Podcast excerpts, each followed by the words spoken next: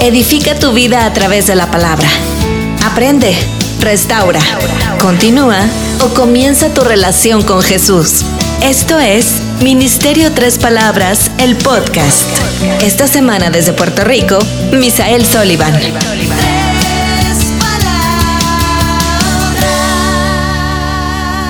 Continuamos con la clase de los muros, pero también ¿verdad? de los cimientos es más importante no la altura, sino la profundidad que podemos tener en el Señor. Estábamos hablando la primera clase de los primeros pasos que dio Josué, cuando Dios le dio el privilegio de poder guiar a ese pueblo, al pueblo de Israel, el cual andaba un poco confundido. Pero Josué tenía esta visión de que si el muro no se caía, él le pasaba por encima pero también hablábamos de los muros que no tan solamente tienen que ver con paredes, que son muros que nosotros mismos vamos creando a diario y nos escondemos y lo que llevamos por dentro quizás no lo podemos manifestar, pero todo eso lo hablamos en la primera clase, no quiero volver a la primera clase. También, ¿verdad? Hay algo que hay que darle énfasis si era la gente persigue o sigue a la gente que sabe hacia dónde va. Si uno no sabe a dónde va, pues imagínese usted uno guiar. La Biblia habla de esto como un ciego va a guiar a otro ciego, sino que los dos caen, parafraseando el texto, los dos caen en el mismo hoyo. Porque si el que lo guía no ve va, entonces como el otro va, ¿verdad? Va a ser guiado con alguien que no está viendo hacia, hacia adelante. Pero Josué uno de los primeros pasos que dio fue enviar a dos espías a la ciudad de Jericó para analizar a fondo el muro. Lo primero que hace es que analiza iba también a enviar a esta gente para que evaluaran las debilidades y las fortalezas que había en Jericó e identificar exactamente qué tenía delante. Saber dónde estaba cada entrada, cada salida, qué altura tenía y qué ancho y cuán fuerte era.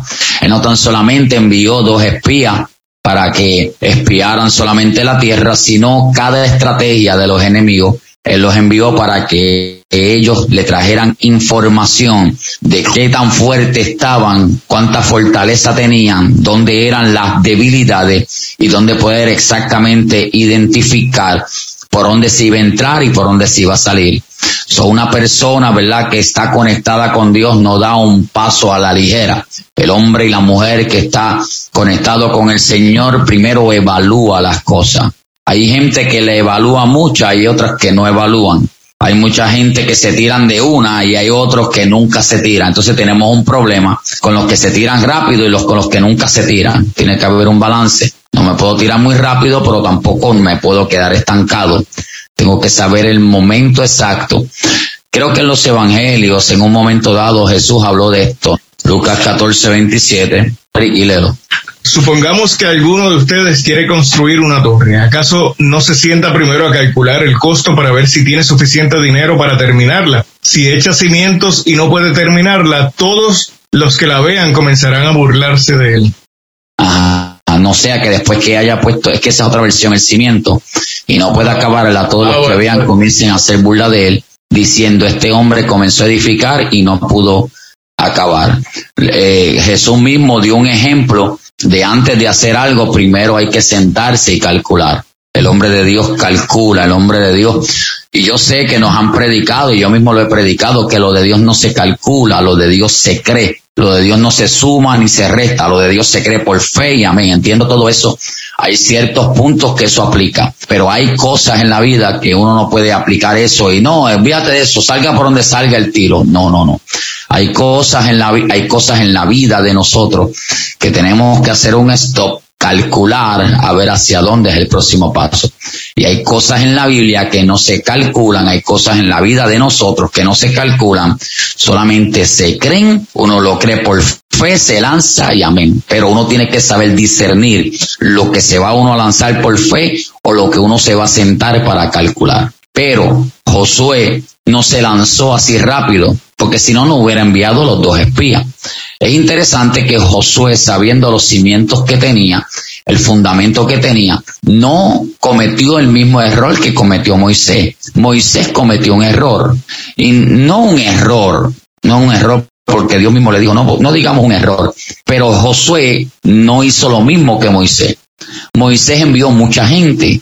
Josué no envió doce. Josué envió más que dos. Él aprendió y dijo, espérate, si de doce solamente creyeron dos, para que enviar tanta gente. No voy a enviar doce para que vuelvan allá. No, ahora envió dos para que espíen entonces la tierra. So Josué aprendió que la victoria muchas veces no está en la mucha gente o en la poca gente, están en los que le creen a Dios. Hay gente que se deja llevar por el número y muchas veces el número no es lo que nos da la victoria. Muchas veces eh, eh, podemos ver la historia de, de Gedeón. El número era 32 mil con cuánto empezó, pero terminó con 300. El número de Jesús eran miles de gente que lo seguían pero sin embargo terminó con, con 12, con 11 y luego con 12 otra vez porque uno lo traicionó. Y eso nos da a entender a nosotros que las victorias en Jesucristo no está quizás en la cantidad, sino en la calidad que uno sea como creyente y como ser humano delante de Dios. Josué no envió mucha gente, José solamente envió dos espías. Y estos dos espías hicieron el trabajo tenía, ¿verdad? Tenían una asignación. Mirar, no sé si tocaron el muro, si lo chequearon, no sé si lo subieron, me imagino que subieron al muro, porque si estuvieron en la casa de la de Raab, la ramera, dice que ella vivía en el muro. Si ella vivía en el muro es porque ellos subieron al muro. Se cree que allá arriba vivía gente de los grandes. No era un muro solamente ahí como el que levantó Nemía. No, era un muro. Yo estaba estudiando una vez porque he predicado esta historia y era un muro que hasta carrocerías pasaban y todo. Eran como de lo ancho que eran, eran hasta, tenía como su, podemos decir, sus carreteras, pero en aquel tiempo.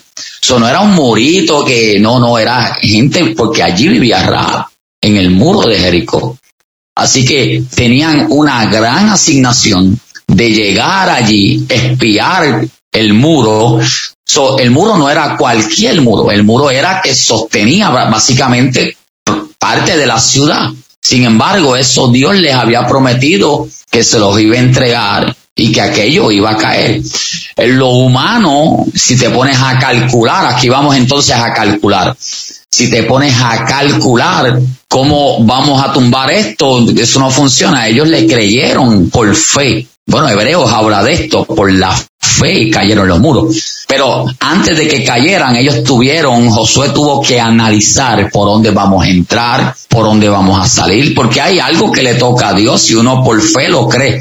Pero hay cosas que nos tocan a nosotros. A mí me dolía la espalda en el día de ayer, un dolor y todavía me doy, pero y mi esposa mientras estaba eh, echándome ahí una como un tipo de, de, de, de manteca de ubre, ¿verdad? Pero a la misma vez haciendo una oración, eh, porque yo creo que la manteca de ubre puede aliviar y otro medicamento que me untó ahí, que se me olvidó el nombre y mi mamá también me dio como un aceite, pero a la misma vez la oración.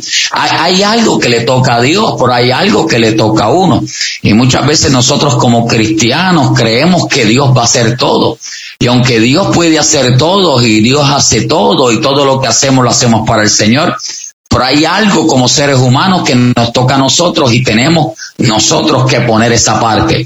Y ahí es que muchas veces nosotros fracasamos como hijos de Dios, porque queremos que Dios haga todo, pero Dios, aunque puede hacer todo, quiere que nosotros seamos partícipe de lo que Él está haciendo. ¿Tú no crees que Dios puede salvar a todo el mundo sin la necesidad de que nosotros prediquemos? Seguro que sí. ¿Tú no crees que Dios puede salvar a tu familia sin que tú le prediques? Seguro que sí. Pero Él quiere que tú seas, Él quiere que yo sea partícipe de lo que Él está haciendo aquí sobre la faz de la tierra. Tenemos un privilegio tan maravilloso que ni los ángeles tienen este privilegio de poder anunciar este evangelio nos escogió a nosotros, los que, hicimos, los que fuimos redimidos por su sangre, lavados por su sangre, quitó el pecado de vuestra vida y nos ha enviado a nosotros para que nosotros seamos los que llevemos el Evangelio. Isaías en el capítulo 6 está rodeado de ángeles, serafines, querubines, arcángeles, tenían seis alas, y usted sabe, estaba Dios sentado en su trono y decían santo, santo, santo, pero a pesar de todo eso, Dios está haciendo una pregunta, ¿a quién voy a enviar? Y sin embargo, ninguno de los ángeles, aunque estaba rodeado de ángeles, pudieron decir, voy yo. Isaías fue el que dijo, heme aquí, envíame a mí. Rodeado de ángeles de tanta gloria, y a Dios le da con usar una persona impura, porque cuando pasa el carbón ardiente y las tenazas está diciendo yo soy impuro, él sabía que la santidad de Dios era tan y tan grande que era imposible que un Dios tan santo pudiera usar una persona tan pecadora. Y no tan solamente con Isaías, con nosotros, un Dios tan santo, tan maravilloso, tan grande, y puede usar una persona como nosotros, tan pecadores que somos, caminos de pecado, constantemente pecamos con la mente, con la mirada, cuando hablamos de alguien, con lo que escuchamos, con lo que tocamos, con lo que vamos. Son tantas cosas que continuamente tenemos que estar pidiendo perdón y si el Señor ten misericordia de mí, Señor, escribe mi nombre en el libro de la vida. Es más, David se iba más allá. David dice que en una de sus oraciones pedía perdón aún por los pecados que había cometido y él aún no se acordaba. ¿Tú puedes creer eso? Pecados que hay que no nos acordamos. Aún David uno de los salmistas, no me recuerdo en cuál salmo es, decía, perdóname aún de los pecados que no me acuerdo. Imagínense lo profundo que es esto. Así que cuando esté orando, yo lo digo cada rato, Señor, aún los pecados que cometí que no me acuerdo, perdóname aún de esos pecados que están ocultos, que pequé y ni cuenta me di. Porque así es el ser humano constantemente, pero, la gracia, el favor, de pie. Josué es esta persona que pudo enviar dos espías para que ellos fueran a mirar lo que estaba pasando en aquel lugar. Salmo 19:12 es el de... ¿Qué dice? ¿Quién se da cuenta de sus propios errores? Perdona, Señor, mis faltas ocultas. ¿Cuál es el salmo? Salmo 19:12. Salmo 19:12. Gracias. Apunte la diferencia entre los dos espías que envió Moisés y los dos que envió Josué no radica en el hecho puntual de evaluar al enemigo antes de atacar. No se basa en la decisión, sino en la intención de la decisión. Lo vuelvo y lo repito. La diferencia entre los dos espías que envió Moisés y los dos que envió Josué no radica en el hecho puntual de evaluar al enemigo antes de atacar no se basa en la decisión, sino en la intención de la decisión. Años atrás podemos ver que los espías fueron a observar si eran capaces de vencer, si en verdad había que escuchar a Dios que les decía, vayan, o había que esperar una mejor oportunidad según las estrategias humanas. Pero en este caso ahora, la decisión estaba tomada. El muro tenía que ser destruido y la ciudad conquistada. El muro debía de ser destruido y la ciudad conquistada. No había ninguna decisión extra que tomar en este sentido. Ya la decisión estaba tomada. La fortaleza y las debilidades ya las estaban chequeando, estaban analizando el muro, pero ya había una decisión. El muro tenía que caer y la ciudad tenía que ser conquistada. Así que los espías en este caso fueron enviados, escribe esto, los espías fueron enviados para saber a qué se enfrentarían y entre otras cosas para saber también la grandeza del milagro que vivirían. Los espías fueron enviados con, con muchos propósitos, pero dos de los que podemos captar, uno es para saber lo que iban a enfrentar y dos, para saber el milagro que iban a vivir. Y muchas veces Dios nos permite enfrentar cosas para luego nosotros podamos ver el milagro que estamos viviendo. Gente que enfrenta un cáncer para luego ver el milagro como Dios lo sana. Gente que ha visto un divorcio para luego ver el, el, milagro como Dios restaura un matrimonio. Muchas veces Dios te permite ver cómo un hijo se pierde para luego tú ver el milagro como lo traigo y lo restauro. So, los espías estaban enfrentando algo primero para luego regocijarse en aquello que Dios le estaba permitiendo vivir. Eh, eh, tiene que entender que cada enfrentamiento trae resultado. En el Señor ninguna cosa que pasamos en el Señor, no en nosotros, en el Señor. Toda cosa que pasamos tiene que tener resultado, aclaro. Dios permite que Daniel enfrente a los leones para que luego él pueda ver el milagro como le cierra la boca a los leones. No sé si me explico. Dios le permite a David enfrentar al incircunciso para luego regocijarse como le arranca la cabeza al circunciso. Y así un sinnúmero de personas en la Biblia.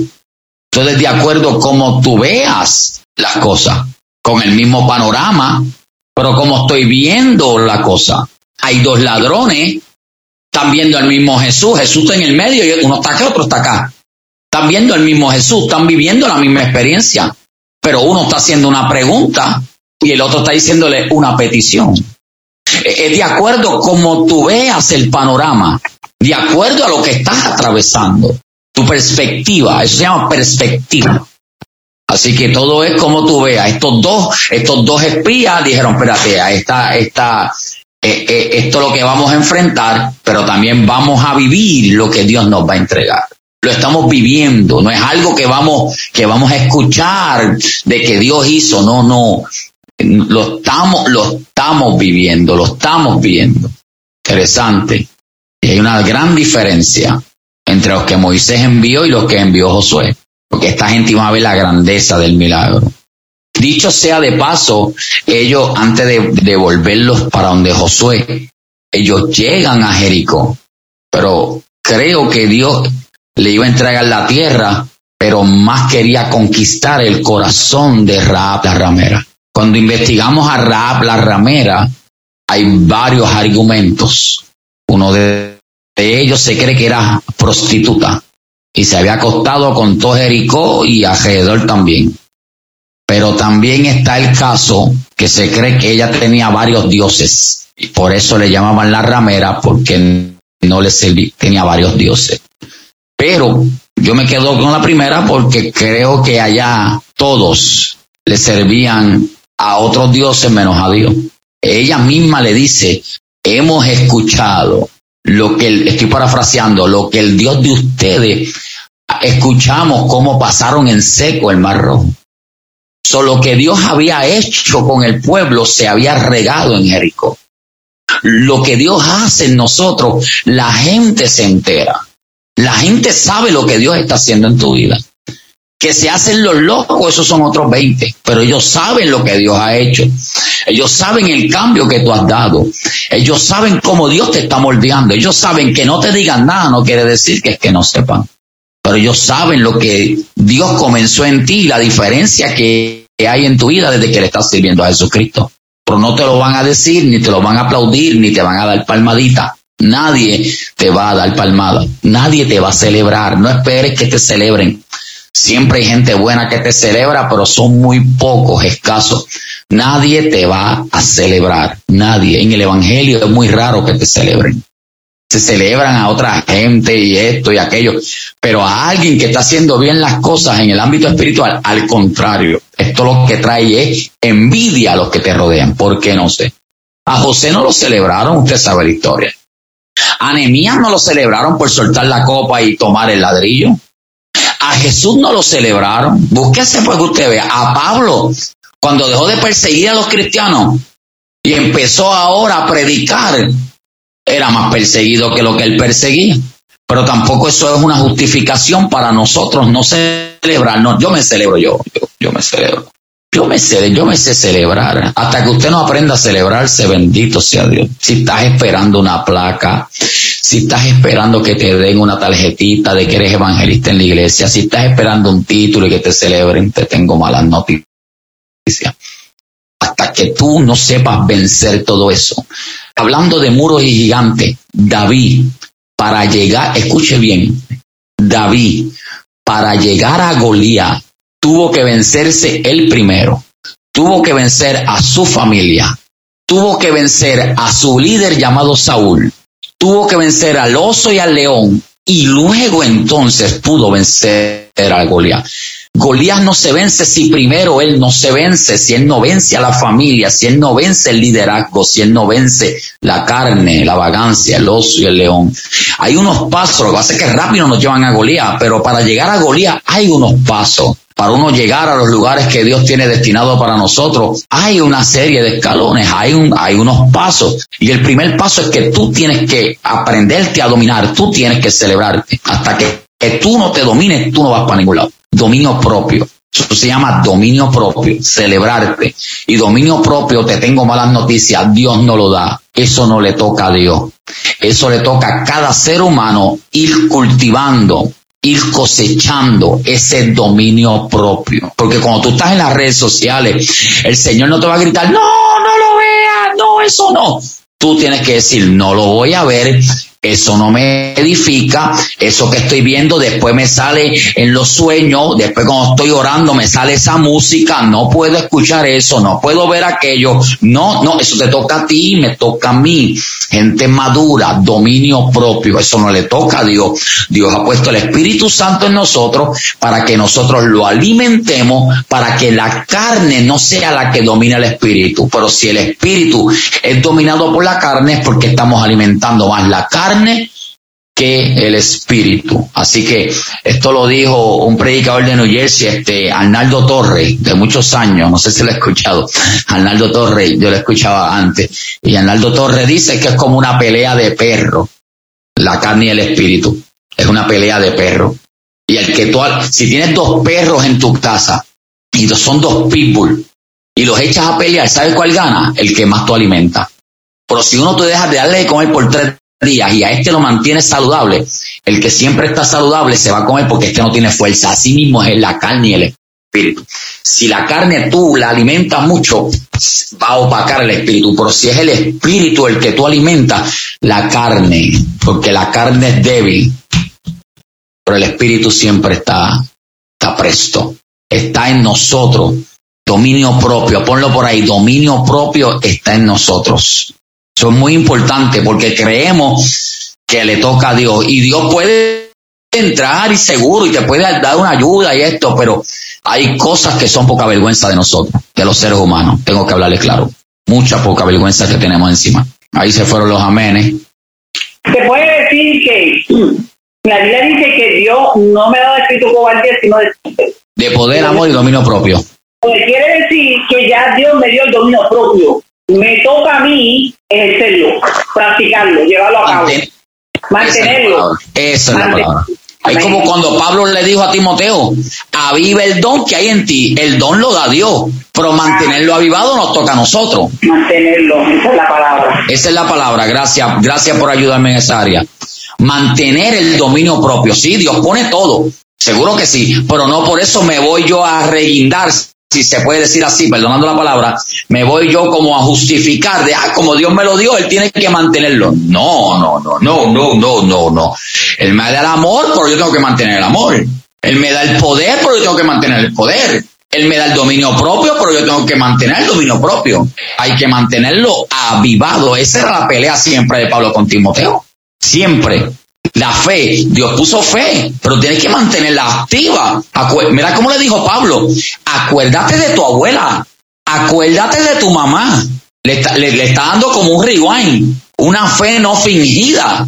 Le está diciendo, esas mujeres eran una guerrera, porque eran, eran mujeres de oración. Así que Timoteo, mete mano.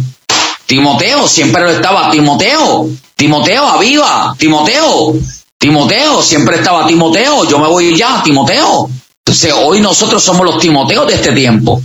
Que aunque tengo dominio propio, porque Dios lo ha puesto, espíritu de dominio, pero me toca a mí mantenerlo saludable. Que puso el don de lengua, amén. Pero me toca a mí mantener ese don alimentado. Que puso el espíritu de sanidad, amén el don de sanidad, amén. Pero me toca a mí mantenerme en comunicación con Dios para que ese don continúe manifestándose. ¿Sabes cuánta gente ha muerto con dones que Dios le ha dado?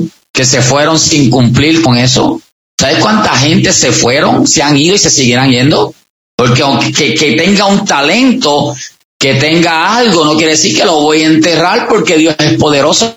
esto lo habla las parábolas el que tenía tanto, el que tenía esto, lo enterró, porque no, que tú eres esto, no, que no. Y se le fue quitado y se le entregó el que había sido sabio con lo que se le había dado. Así que dominio propio Dios lo da, pero nos toca a nosotros mantenerlo activo. Esa es la palabra. De lucha. No sé si va a hablar de la importancia de rap, por qué Dios eligió a rap. Tírate algo ahí. La importancia es que ella está dentro de la genealogía de, de Jesús. Ajá. Voy a publicar aquí Mateo 1 del 5 al 6 que dice, Salmón engendró a Rahab, engendró de, de Rahab a Boz, Boz engendró de Ruth a Obed, y Obed a Isaí. Isaí engendró al rey David, y ustedes saben de dónde viene el linaje de, Jesús, que es de, la raíz de, David, ¿no?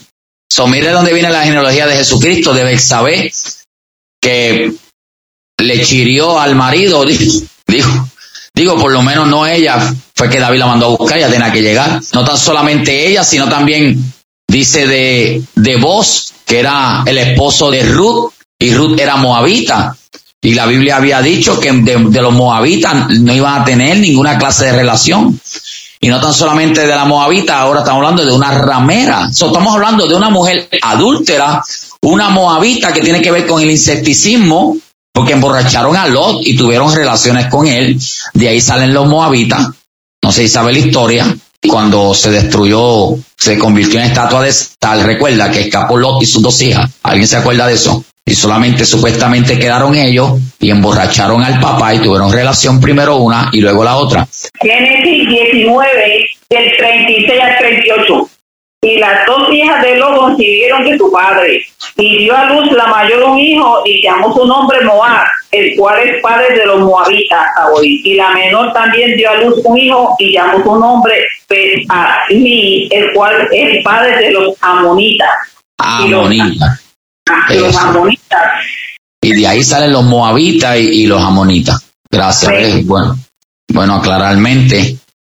So, Jesús viene, escuche bien la genealogía, la que era mujer de Uriah el Eteo, estamos hablando de adulterio. La que era Ruth, la moabita, estamos hablando de insecticismo. Y Raab la ramera, estamos hablando de prostitución. De ahí salió el Mesías. Por eso es que el judaísmo no puede entender cuando el Mesías le decía a los evangelios, yo soy aquel. Y con la genealogía esa, tú no, no, no, no, no. Tú no puedes, jamás y nunca.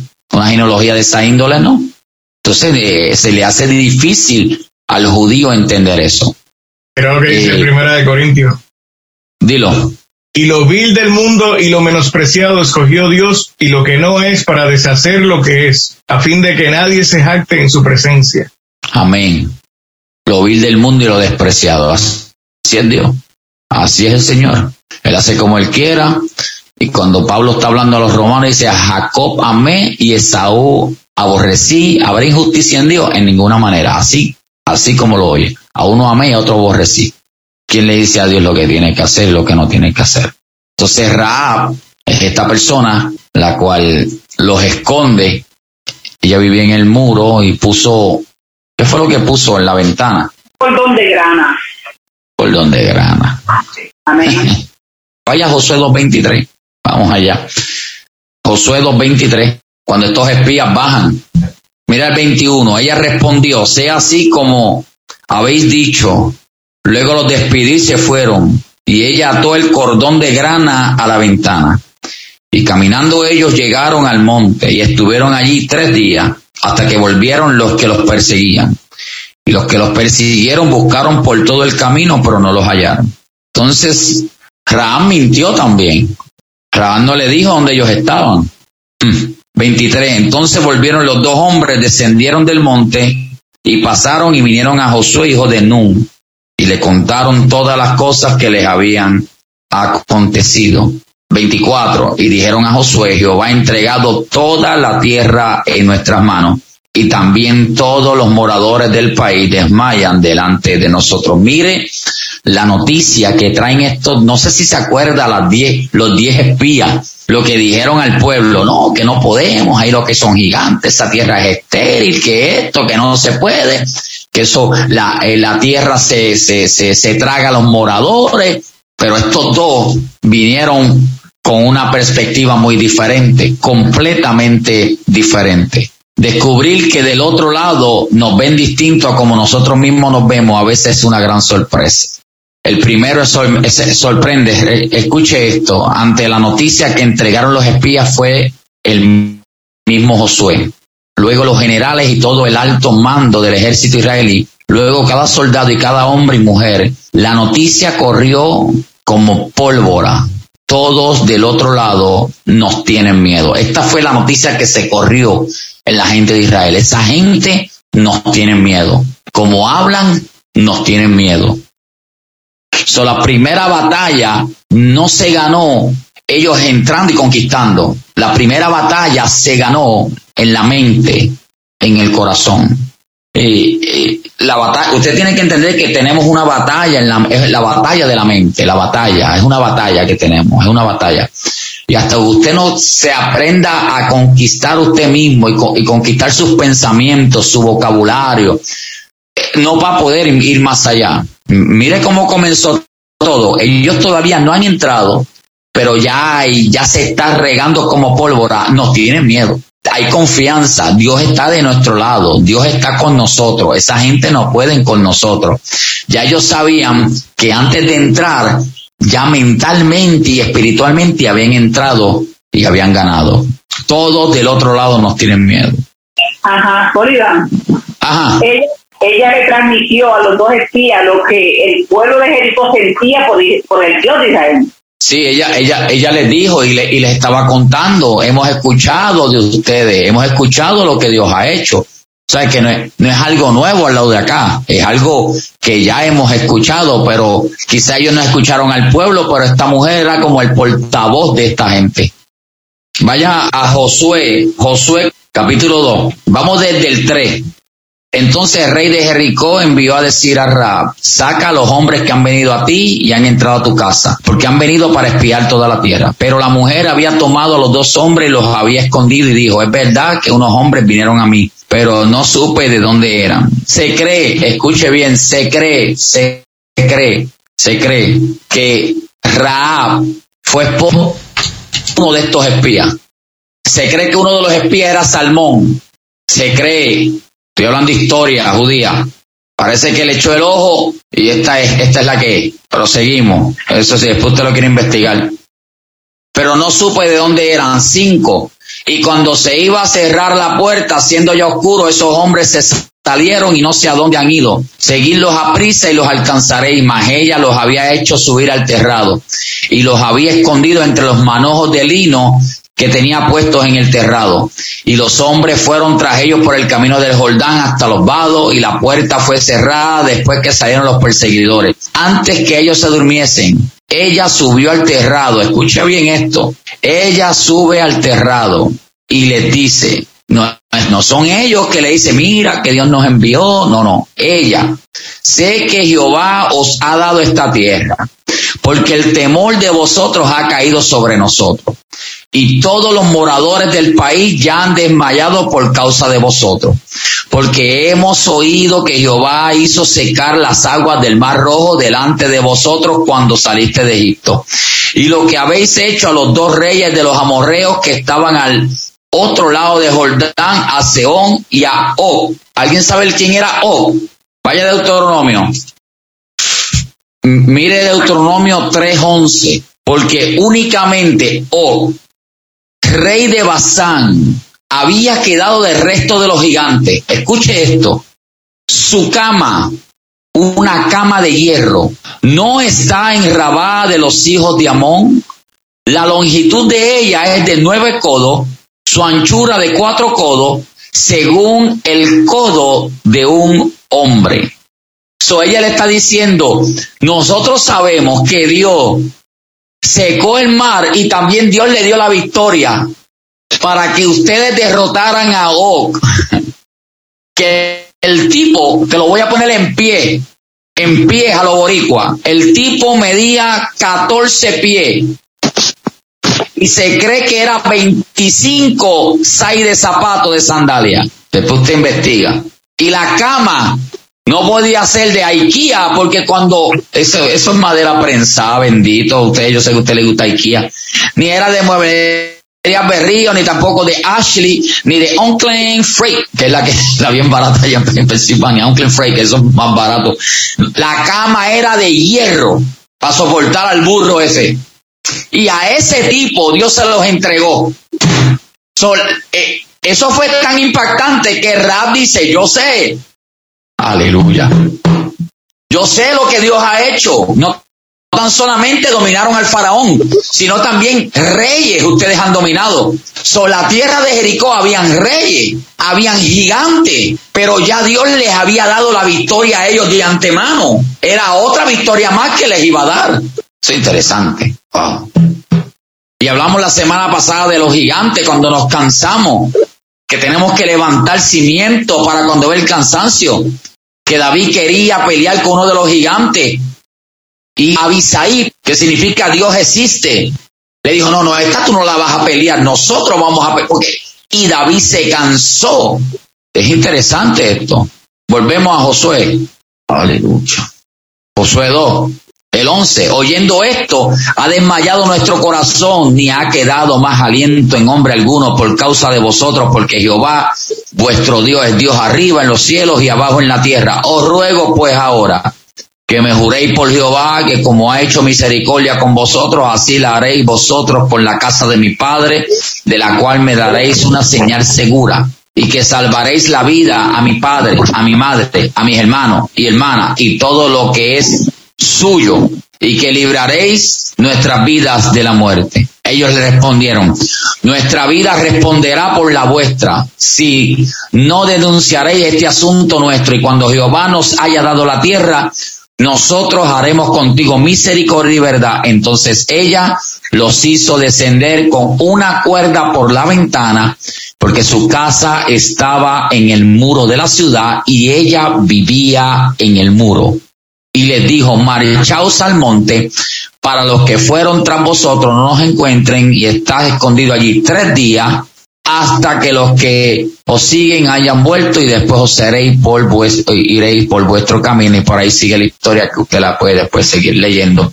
Pero lo que quería leer era que lo que hablaba Elizabeth, lo que hablaba Ricky, que ya ella había sido como el portavoz de esta gente en Jericó y les había dicho todo, ella con lujo de detalle. Imagínese usted si sabía, quizá usted no sabía ni que Og era rey y era gigante, ella sabía todo, ella, ella, sabía el, que tiene una cama de hierro, el que trató de bloquear para que ustedes no conquistaran y siguieran, el que trató, Dios se los entregó, el que medía 14 pies, que las sandalias eran como 6.25, ese tipo Dios se los entregó a ustedes y nosotros hemos escuchado y hay temor en el pueblo.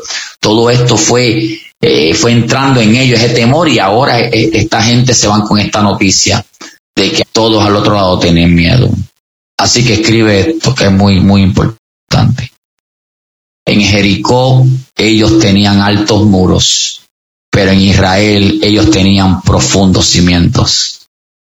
Había muros altos, pero esta gente tenía cimientos. Y estoy hablando con gente que quizás no tenemos los muros muy altos y la gente no nos ve mucho y de esto, pero tenemos cimiento, tenemos experiencia, hemos profundizado, nuestras raíces están bien arraigadas a la roca que se llama Cristo. Y ha venido la tormenta sobre nuestra casa y unas se han ido, pero esta casa no se ha caído. No es que no han venido tormenta, el río vino con ímpetu sobre ambas casas, pero la que estaba fundamental sobre la arena, no, la que está fundamentada sobre la arena se fue. Y la arena significa gente, gente. Por eso Abraham, Dios le dijo, te voy a multiplicar como las estrellas y como la arena, porque la arena significa multitud. Cuando nuestra confianza está puesta en la arena, en la gente, nos van a dejar nos van a dejar caer en cualquier momento. Esto fue lo que pasó, ¿no se recuerda? En segunda de Samuel por allá, por allá, capítulo 4, que había un muchacho llamado Mefibosé, que tenía confianza completamente en la nani, en una mujer, le habían puesto ahí Jonatán y Saúl por ella corriendo, sabiendo que habían matado a, su jefe y venían para la casa de ella, para el palacio a matar porque no podía crear descendencia. Y cuando salió corriendo dice que tropezó y se cayó y me fibo, se quedó lisiado de los pies. Porque cuando nosotros eh, confiamos en la gente para que nos cargue, va a llegar un momento que nos va a dejar caer. Yo no sé quién te dejó caer, yo no sé quién te falló, pero muchas veces nuestra casa está fundamentada y está confiando en personas y no es malo confiar en la gente, es bueno confiar en la esposa, en el esposo, hay amigos cercanos, no me malinterprete, pero mi confianza completamente tiene que estar sobre Jesucristo, sobre la roca. Esta casa como único no se va a caer es cuando está fundamentada sobre los cimientos, sobre la roca. Esta gente en lo humano, en lo natural, no podían ir allá y conquistar y mucho menos tumbar ese muro. ¿Qué muro van a tumbar esta gente si esta gente no tienen con qué tumbar eso? Pero era Dios el que les había dicho, les voy a entregar esa tierra. era Dios el que les había dado una palabra. Y esa palabra, no tan solamente ellos la hicieron de ellos, sino que Josué recibió esa palabra. Y cuando alguien recibe esa palabra, llega el momento que la imparte a otra gente y esa gente comienza a creer juntamente con aquel que le impartió la palabra. Josué era el que cargaba la palabra. Josué fue que Dios le habló. A Josué fue el que le dijo, mira que te mando, que te esfuerces, seas valiente, no temas, no desmayes, porque yo Jehová tu Dios estaré contigo donde quiera que tú vayas. Fue Dios el que le había, le había dicho eso. Sobre diez veces dijo, no temas, yo estoy contigo. En Josué está lleno de no temas. Yo soy tu ayudador, no temas, yo soy el que te fortalezco, no temas. Estoy parafraseando, no temas, no temas. Josué se tomó esa palabra y ahora era el momento, o me echo para atrás o le creo a la palabra del Señor, o me echo para atrás por el muro o voy a conquistar con los cimientos que Dios me ha dado en todo este tiempo. Yo creo, yo creo, mis hermanos, yo creo que este tiempo de pandemia nos ha ayudado de una manera, a mí me ha ayudado mucho. No me alegro por esta pandemia, no, pero me ha ayudado a tener una relación un poco más close con Dios, un poco. Antes dependía mucho de las prédicas y pues, hago esto cuando vaya a predicar, pero cuando la agenda fue bajando, dije, espérate, espérate, a mí lo que me apasiona, yo tengo que entender que no es una agenda llena.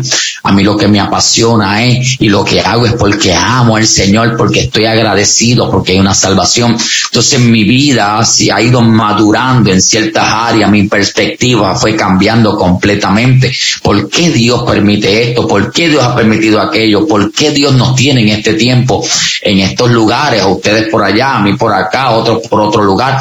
Es con un propósito. La Biblia, la Biblia dice que Josué estaba allí con un propósito. Josué no iba a retroceder. Josué les había enseñado a esta gente a no tener miedo. Es más, la noticia que traen es, Josué, esta gente nos tiene miedo, esta gente es tan temeroso, esta gente está temblando. Antes que nosotros llegáramos, ya esa gente tenía miedo. No tienen miedo porque tú nos enviaste. Nos tienen miedo por lo que Dios ha hecho en el pasado y lo que está a punto de hacer en el presente. Ese es el Dios que nosotros le servimos porque habían escuchado. Eh, la gente ha escuchado lo que Dios ha hecho en tu vida, lo que ha hecho en mi vida. Eso es maravilloso. Pero tampoco nos podemos recostar. Ah, porque ellos escucharon, pues ahí se va a quedar todo. No, escucharon. Pero no tan solamente van a escuchar, van a ver lo que Dios van a, lo que Dios Dios está a punto de hacer. Ellos estaban a punto de conquistar, pero sin embargo, en Jericó estaban confiando en los altos muros, pero en Israel estaban confiando en los profundos cimientos. Marchaba en el nombre de Jehová de los ejércitos y los habitantes de Jericó lo sabían. Escribe esto por ahí. Mira tu fuerza desde las de Dios y todo será posible. Eran siete vueltas que tenían que darle para derribar estos muros. Hay que marchar Siete vueltas, siete muros. Y hoy Dios nos guía para identificar esos muros que impiden tu realización, muros que no te dejan avanzar, paredes que se han construido o que has ido construyendo para defenderte, muros que hoy limitan tu visión y cierran tu paso hacia el éxito y la prosperidad. Quizás son siete muros o más o menos que te limitan.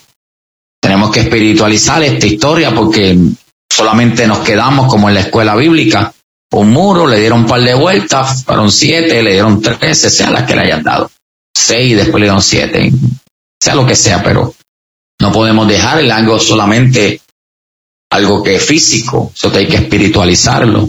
Diferentes muros. Muro número uno, hay que derribar los muros alrededor de mi mente. Hay que descubrir la dignidad que tenemos como criaturas para que fuimos creados. Y solo se logra descubriendo la dignidad que tiene nuestro Creador. Muro número dos, muro alrededor de mi cuerpo, la falsa imagen. ¿Sabes que hay gente que se avergüenza de su cuerpo? La competencia que hay en TikTok, que hay en Instagram, que todas las mujeres ahora tienen que estar hechas. Que si tienen un poquito de barriga se sienten mal. Y es un muro muchas veces. Que quieren hacerse sus senos, quieren hacerse sus pompis para estar en algo. Eso se ha metido a la iglesia, no sé si lo sabía y seguir entrando. Y no estoy en contra de la mujer que se quiera arreglar, no me malinterprete. Pero si no me puedo arreglar, tampoco esto puede ser un impedimento, puede ser una barrera para yo continuar. Me tengo que aceptar como soy, muros alrededor de mi cuerpo. Crear y mantener por mucho tiempo una falsa imagen de uno mismo es una de las peores cosas que pueden pasarnos. Muro número tres, el muro alrededor de mi familia. Tu familia será la que te lleve al fondo o a la superficie. No hay llaneros solitarios. Tú eliges si utilizas anclas que te limiten, que te sujeten, que te detengan, o si te vales de valor, como los flotadores que te eleven al nivel para el cual fuiste creado. El círculo íntimo, que vives en casa pero te sientes fuera de casa, que no puedes fluir con tu familia como si estuvieras afuera pero vives adentro. Muro 4, muro de los deseos, el muro que hemos construido con paciencia durante la mayor parte de la vida adulta. Y es una pared bien alta, que solo deja un pequeño lugar para ver lo que no tienes e impide la visión abierta y clara de lo que sí tienes. Solo deja un pequeño lugar para ver lo que no tienes e impide la visión abierta y clara de lo que sí tienes. En otras palabras, al arroz y habichuela, no te gozas lo que tienes esperando lo que Dios te prometió no te gozas, que Dios no te ha envuelto en esto, vamos a decir, este, los deseos, deseos, que uno tiene algo y quiere más. No me, tengo esto, pero quiero más. Entonces no puedo ver lo que tengo. Cinco, derribo los muros alrededor de mis relaciones cercanas. El egoísmo a la sombra de la gran pared sufren las relaciones con amigos, compañeros de trabajo, ministerio, vecinos y socios. Este muro egoísta que nos impide relacionarnos el egoísmo en toda su forma, es el egoísmo malentendido, al que llamaremos egoísmo salvaje, o el que se llama egoísmo salvaje. Pero vamos a sacudir el muro y encontraremos el egoísmo sano, que nos permite alinearnos con una forma muy humana de ser y a la vez nos encamina a lograr los objetivos sin arriesgar la vida de relación. Relaciones cercanas, egoísmo. Esto fue lo que pasó con José y sus hermanos, ese egoísmo. Lo que pasó con David y sus hermanos lo que pasó con Jesús y sus hermanos. Y en la Biblia el egoísmo, el egoísmo. Número seis, los muros del pasado y el perdón. Ese es el muro que hemos construido en relación a nuestro pasado.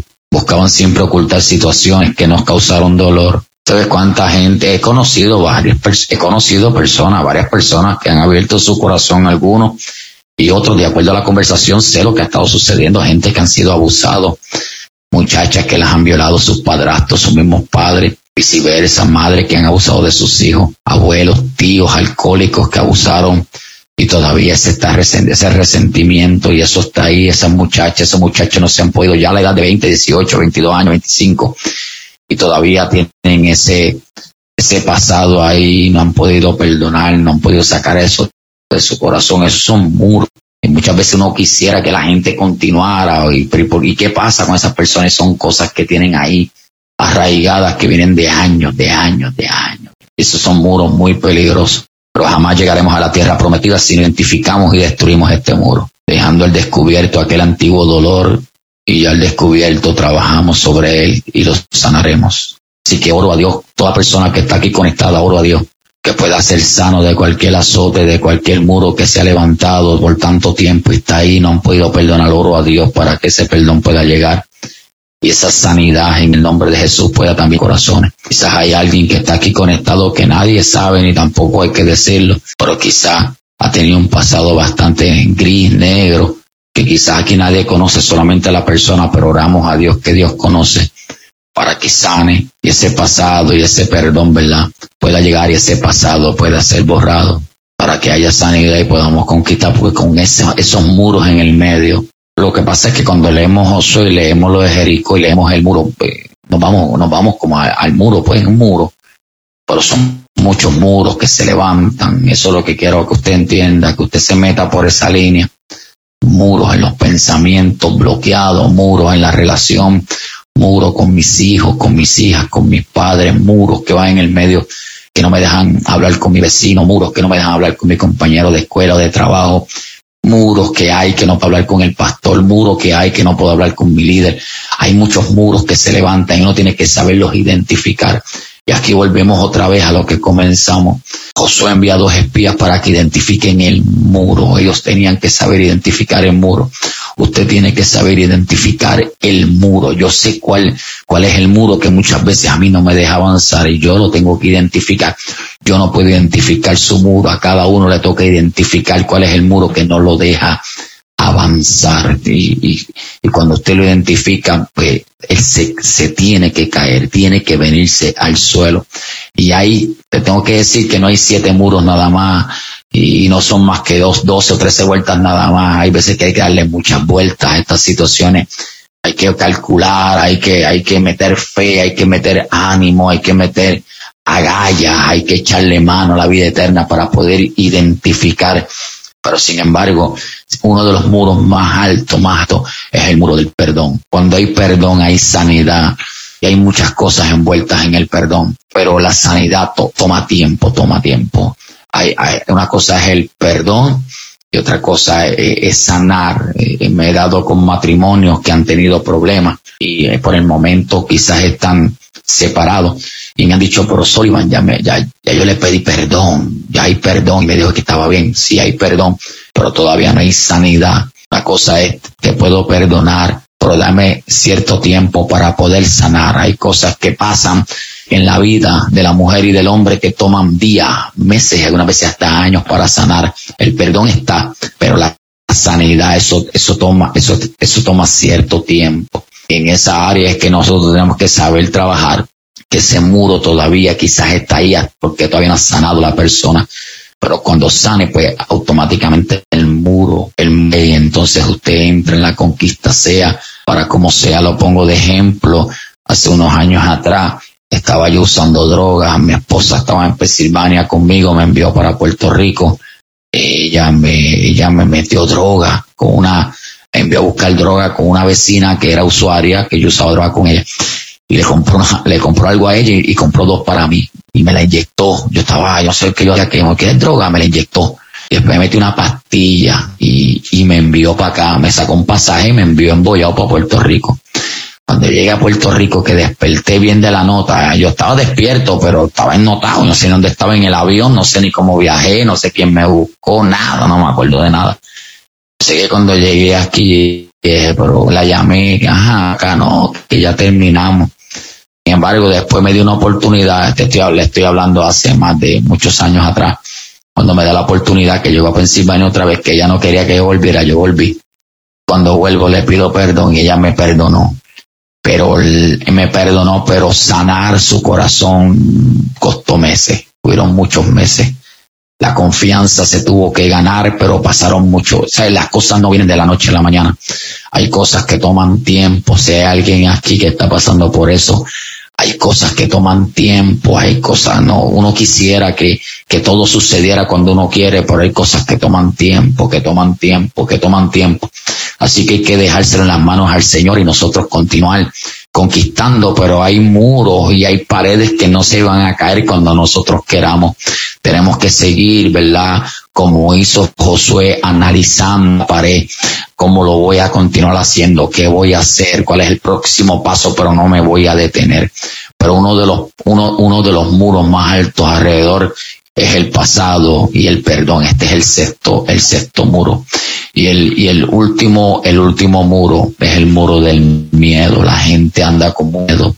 Josué también tuvo miedo. No tengas miedo, no temas ni desmayes. Ve, tenía miedo, pero aunque tenía miedo, nunca se detuvo. El séptimo muro se llama, escríbelo por ahí, miedo. Y algunas veces es un miedo inconsciente, es miedo al dolor, a la pérdida, al fracaso, miedo a la muerte. Hay gente que le tiene miedo, miedo a la muerte. Eh, hablaba con una persona, un rapero, no voy a mencionar el nombre, en Estados Unidos, muy conocido, un rapero que le tiene, tiene una condición y la condición es que tiene miedo a morir.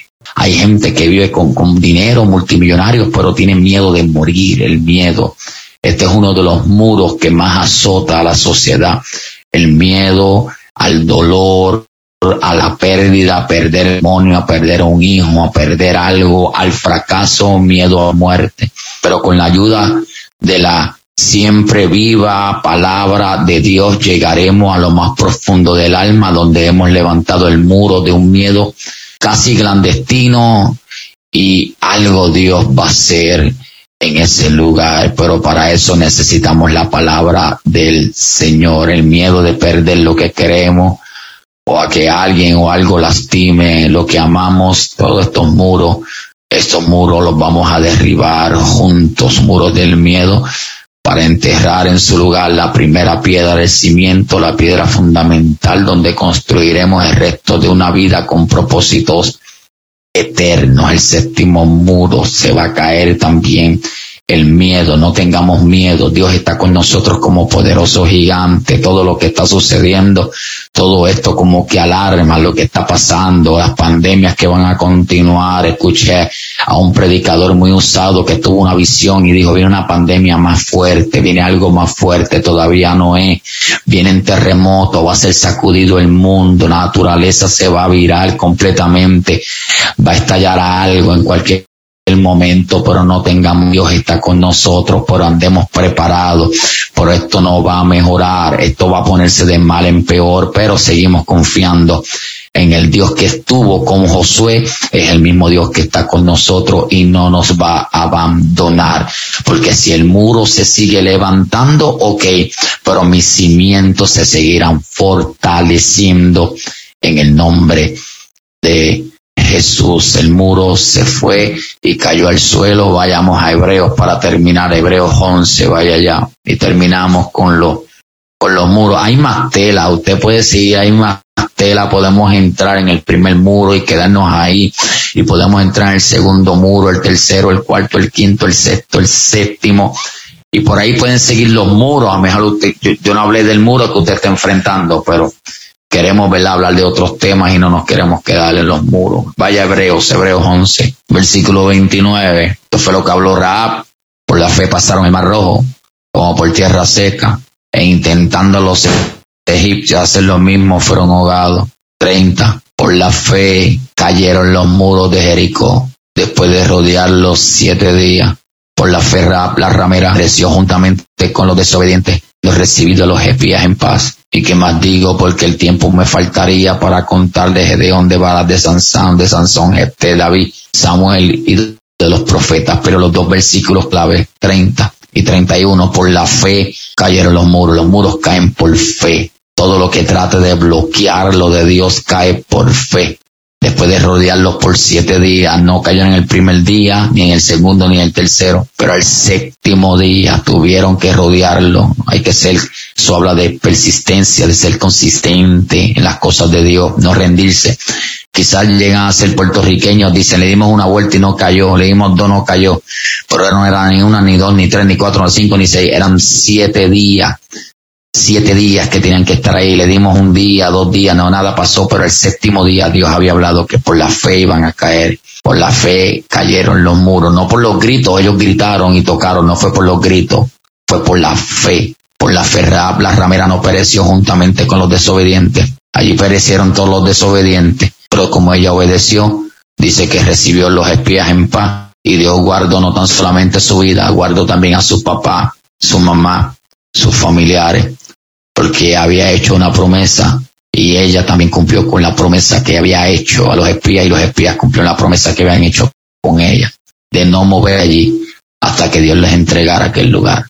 Así que esta es la historia de los muros, cimientos, los muros eran altos, las fuerzas eran más fuertes que las de Israel, pero sin embargo los cimientos eran más profundos y la confianza que tenían en Dios era más fuerte que la fuerza de ellos. El salmista dijo, ellos confían en carro, otros en caballo, pero nosotros en el nombre de Jehová.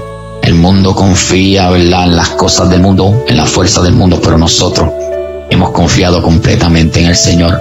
Y hoy les digo como Josué, vayamos más allá, no se detenga, continúe conquistando.